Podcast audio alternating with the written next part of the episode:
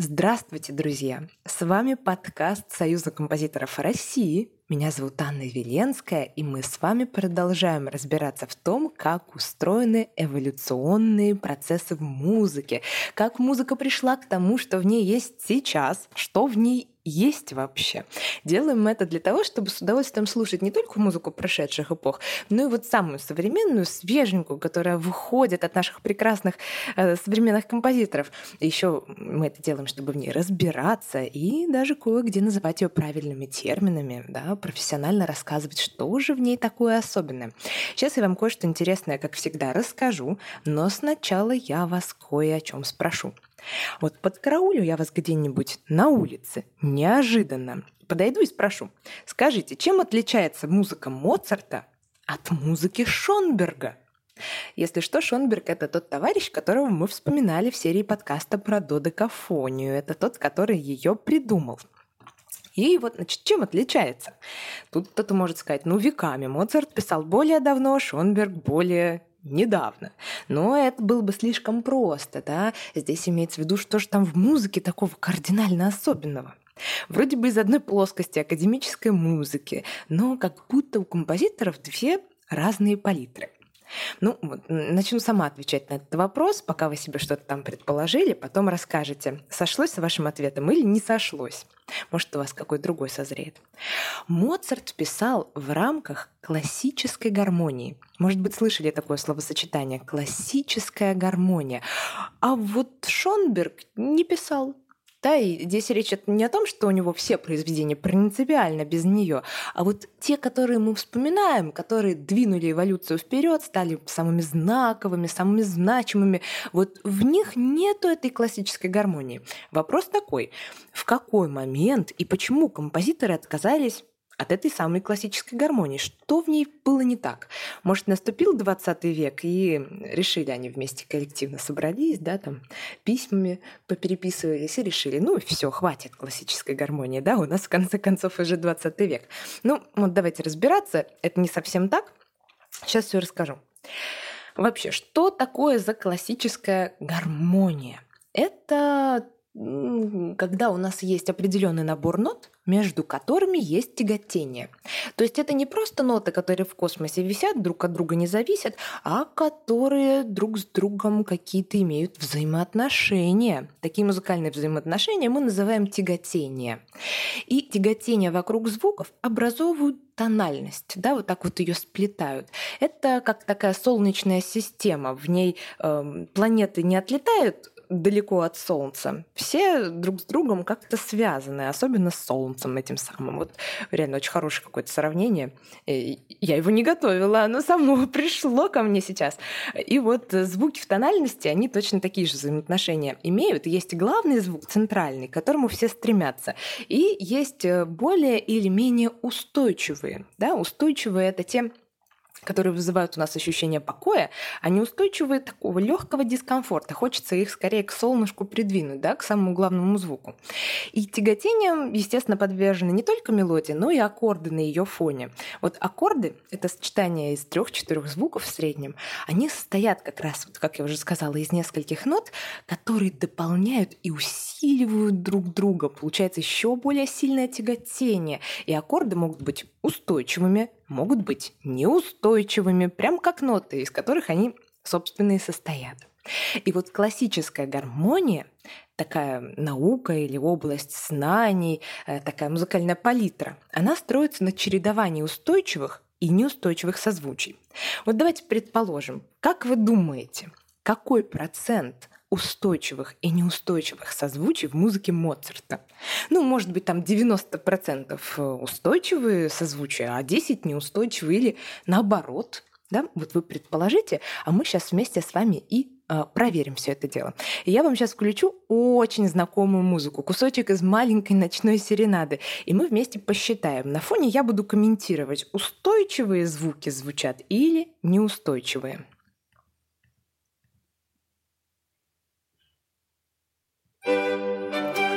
Устойчивые.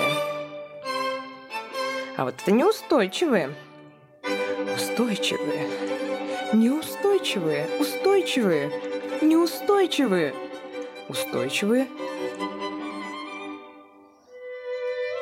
неустойчивые, но так, ну так, ну вроде как устойчивые. Неустойчивые, неустойчивые, неустойчивые, неустойчивые, устойчивые. Пришли. Ну, этого, пожалуй, хватит нам пока что. Ну все, все, все. Заслушалась немножко. А, послушайте несколько раз это место, если было слишком внезапно, да? Но, в общем-то, примерно я посчитала и вышла где-то 50 на 50. Как только возникает что-то неустойчивое в нотах, Моцарт тут же такой, ладно, ладно, все в порядке, и устойчивое ведет. И наоборот, если долго сидим на чем-то устойчивом, то тут ждать беды. Сейчас будет что-то неустойчивое. Из-за всего этого, из этого чередования, из этой пропорции, такое соотношение, мы не теряем в поле зрения центр всей музыки, тонику. Это как солнышко в Солнечной системе. Это нота, которой все в итоге приходит.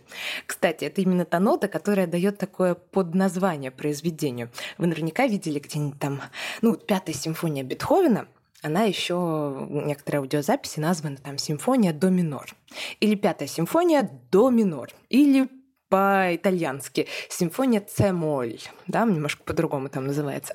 Ну вот, эта нота до — это и есть центр всей симфонии, да, та нота, к которой все в итоге придет. А вот маленькая ночная серенада, она в соль мажоре, значит, соль ее главная нота. Ну, прекрасно, значит, вот она классическая гармония. Оказывается, там примерно 50 на 50. И еще и чередуется достаточно четко. Почувствовали, да? Ну, в общем, пропорция ясна. Отмотаем-ка мы на 100 лет вперед. И выяснилось, что год в год, через сто лет после того, как Моцарт написал маленькую ночную серенаду, Антонин Дворжик написал второй фортепианный квинтет. Написал его в ля-мажоре, значит, главная нота будет ля. Ну, казалось бы, сто лет-то уже прошло. Наверное, классическая гармония уже куда-то подвинулась, да? В общем, делайте ваши ставки. Сейчас мы с вами это проверим. Итак, что же там с гармонией у Дворжика? Устойчиво. Устойчиво. Неустойчиво. Устойчиво. Неустойчиво. Устойчиво. Пока-то все хорошо, смотрите, а? Оказывается, Дворжик еще спустя сто лет тоже вполне пишет в классической гармонии, несмотря на то, что он уже романтик, а не классик. Это ему никак не мешает. Э, значит, в какой же момент тогда композиторы стали нарушать ее законы? Вот сейчас я вам поставлю кусочек музыки, в которой, как принято считать, случилось знаковое событие для музыкальной системы. Это будет, я думаю, что кто-то уже догадался, потому что все время этот кусочек э, включаю, когда об этом рассказываю. Это будет музыка Рихарда Вагнера. Это будет вступление к его опере «Тристан и Изольда. И вот там кое-что необычно будет происходить. Тоже, значит, проверяем внутри себя комфорт или дискомфорт, слушаем, что там происходит. Вступление.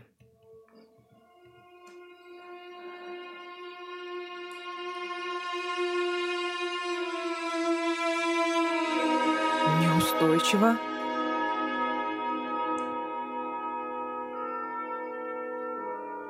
Тоже неустойчиво. Как-то ни к чему не пришли. Наверное, сейчас будет устойчиво. Ну-ка.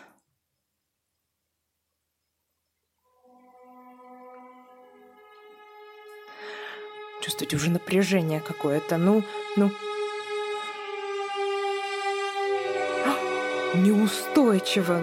Ну, дай что-нибудь устойчивое, Рихард. Все равно какой-то вопрос повисает. Ну, сейчас, наверное, точно будет устойчиво. Это было вступление, да? Или нет?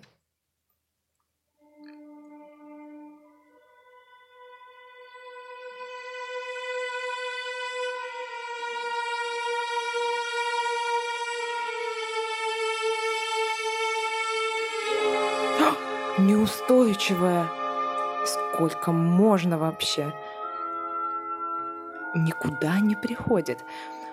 И вот смотрите, даже если вы там опытный музыкант, уже сидите там, играли все произведения мира, если я вас здесь прошу, где тоника? Можете ли вы ее припомнить или напеть? Где здесь этот главный звук, на котором нам уже станет спокойно? То вы его, скорее всего, уже и не вспомните. То есть, грубо говоря, очень грубо, Вагнер здесь слегка переборщил. Когда он дал нам уже шестое неустойчивое созвучие, тонику-то мы и забыли, да? Вот так вот, спи глазок, спи другой, а про третий-то забыли. Вот. И получается даже, если ускорить несколько раз Вагнера или просто сыграть его же аккорды, но в другом ритме, то получится что-то вроде джаза.